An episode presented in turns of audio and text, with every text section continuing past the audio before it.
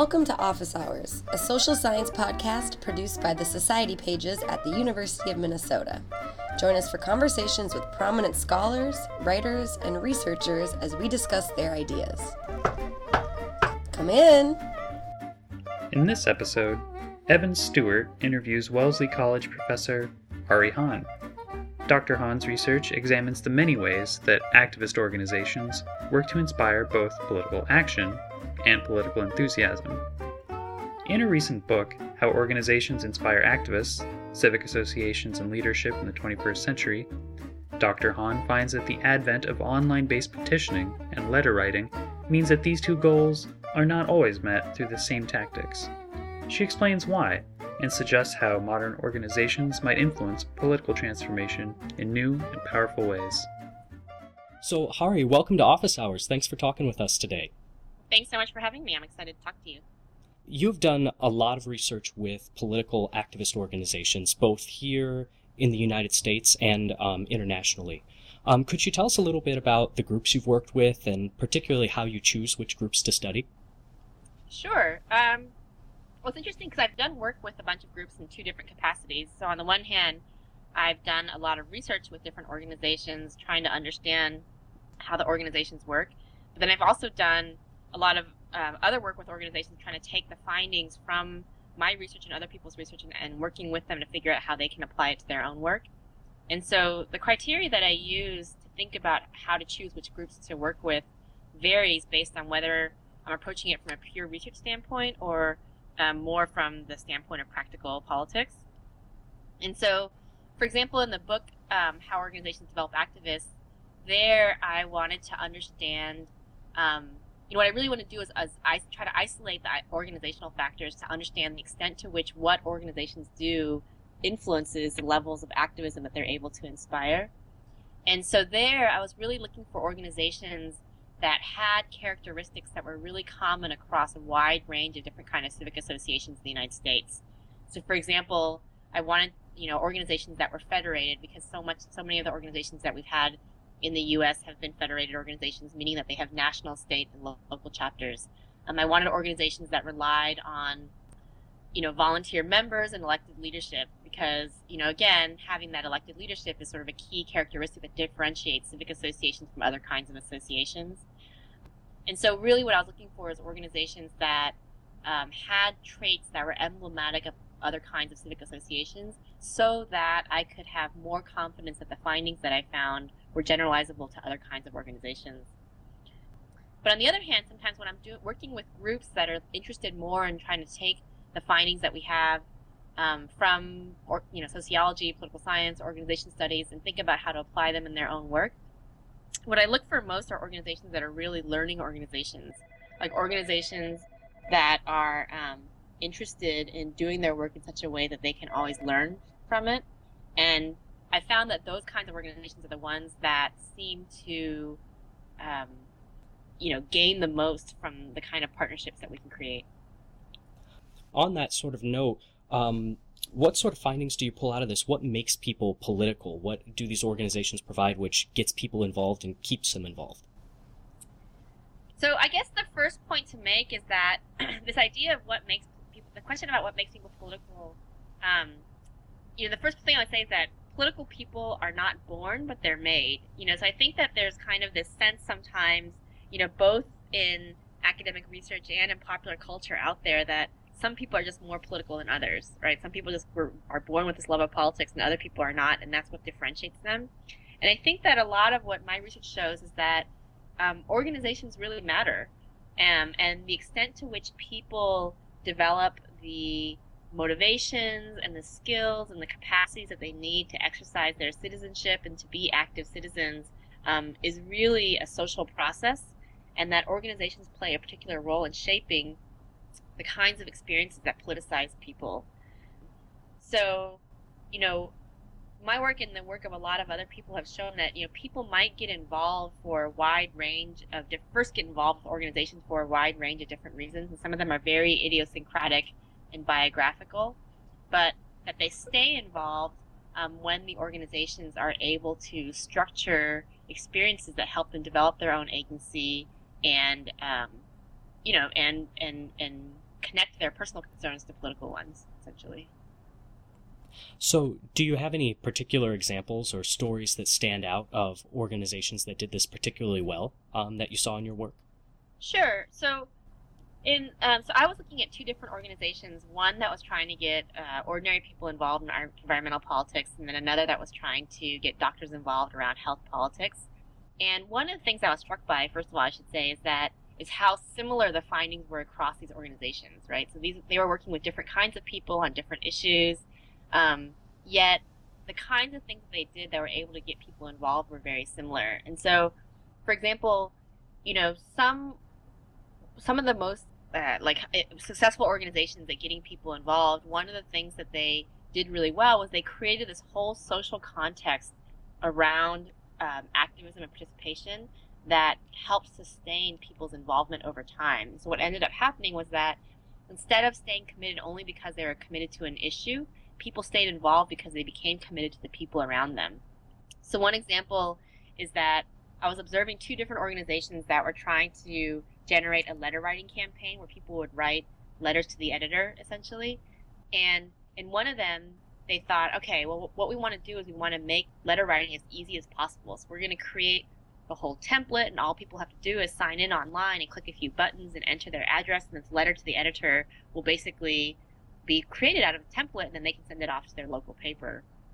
This other organization thought, well, we want to generate letters to the editor. We also want to do it in a way that's going to cultivate people's enthusiasm for doing more activism even beyond this campaign.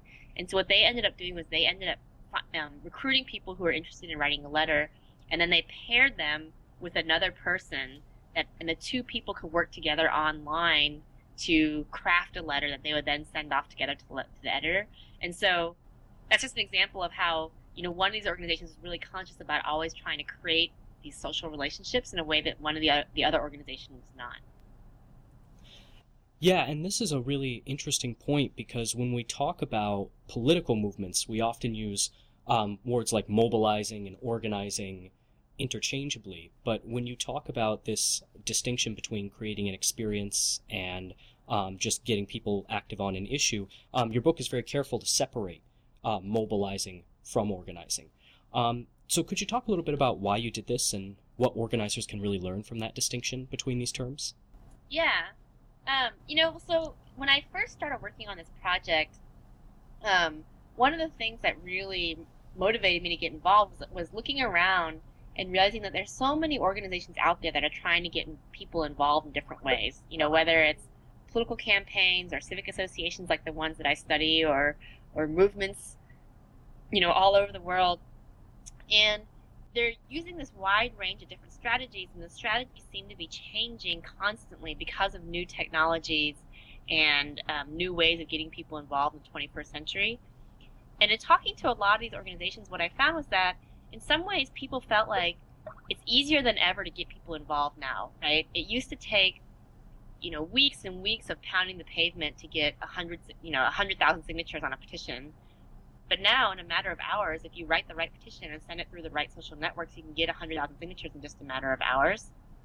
And so, on the one hand, it seemed like people, it was easier than ever to get people involved. But then on the other hand, um, exactly what was resulting from those mass instances of collective action was a little bit unclear. So even if we look at like the Arab Spring or Occupy Wall Street or some of the big movements that have happened in the past few years, they may have won some initial gains, but they haven't necessarily been able to sh- to protect those gains over time. So, you know, in Tahrir Square, they were able to bring down Mubarak, but then the military government is now back in power right? And with Occupy Wall Street, they were able to occupy Zuccotti Park and other public spaces across the country, but they haven't really won a lot of um, policy changes when it comes to questions of economic inequality. And so, as I began to do this research, I sort of had that in the back of my head. And what I began to see was that, you know, there aren't people talk about getting people involved as if it's all one kind of thing. But in fact, there are lots of different ways of getting people involved, and those differences I think, begin to speak to some of the questions of power that we're talking about. And so in my book, I make a distinction between what I call transactional mobilizing and transformational organizing.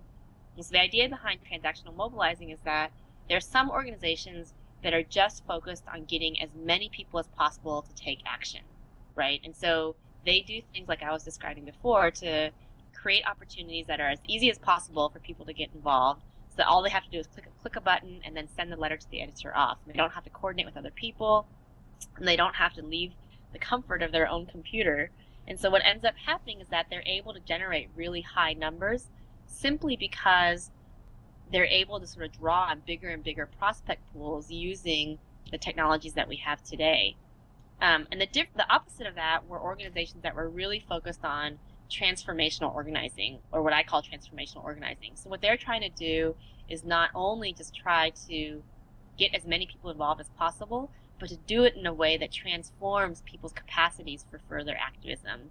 And so they cultivate their emotional capacities, their motivations, they cultivate their skills, the hands on and practical capacities that they need, and their strategic capacity, their ability to sort of develop strategy to think about how they can sort of exercise voice in our political system.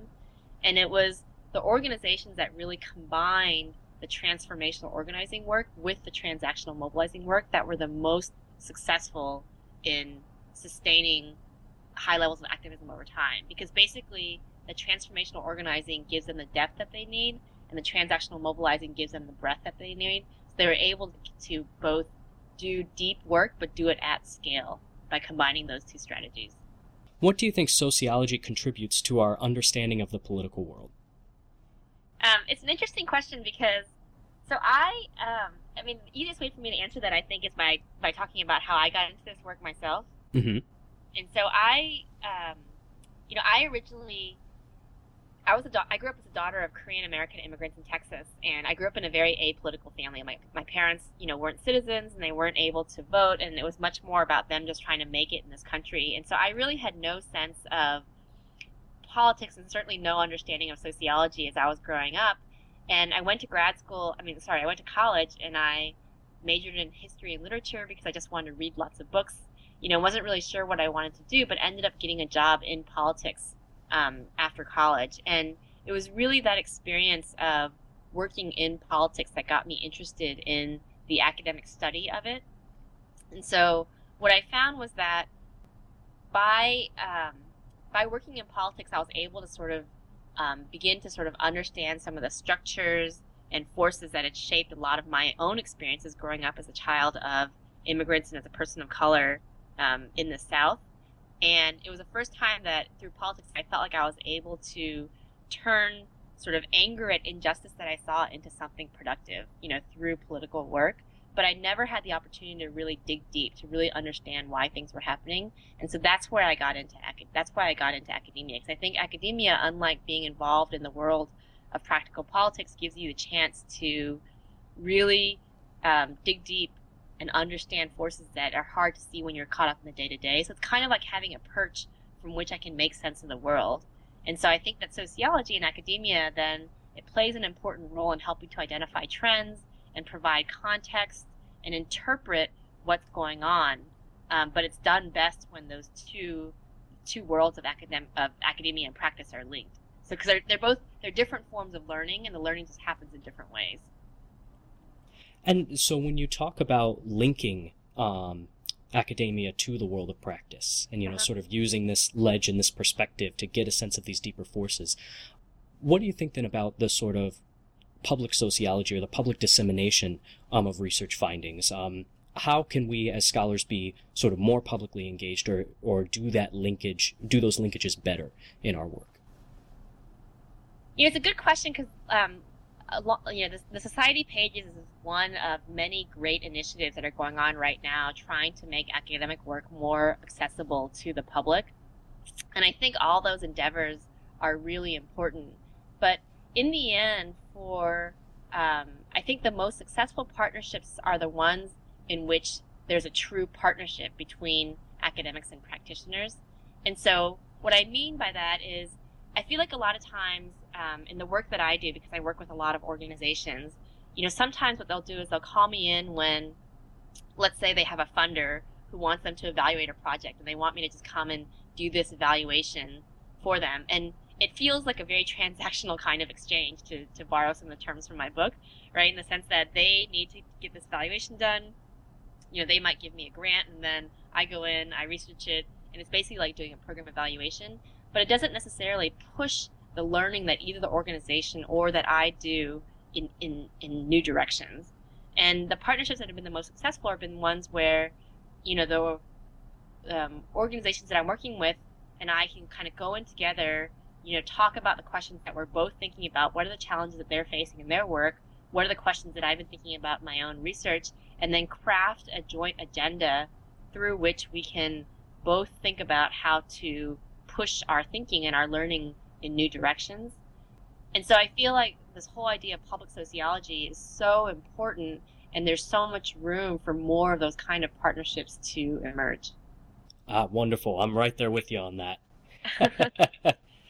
so um, now on to th- this is my favorite question to ask people when we do our office hours podcasts. Um, mm-hmm. Particularly people who are engaged in political life or do research on the public process, uh, on the political process. So, what's one fact about political life that might be well known in the scholarship, either from your work or from others' work, um, but might not be well known by the public that you wish was more well known? I guess the answer that I would give is this idea that transformation is possible, right? I think that, you know, when I say that, it may not seem that um, surprising in a sense, but I think that there are all sorts of ways that are built into our system where we generally assume that it's more efficient and effective to basically activate people who are already motivated to get involved than it is to do the hard work of trying to transform someone's motivations to cult and and cultivate their willingness to get involved in politics. And I think that part of what um, I learned from doing research for this book is that transformation is not only possible, but it's probable when you have organizations that are structured the right way. Now, I'm not saying that it's easy um, because, because they, the work is really hard, but the fact that it's possible, I think, challenges our assumptions about treating people more like consumers and, and less like citizens. If we can, if we really believe in the idea that that transformation is possible, then I think it sort of reorients our thinking about what it means to build a citizenry, a democratic citizenry, as opposed to just a group of people who, just a group of consumers who are choosing political candidates off the shelf, let's say. Ah, fantastic. Well, Hahrie, thank you so much for coming by office hours and thank you so much for talking with us today. Thanks very much for having me.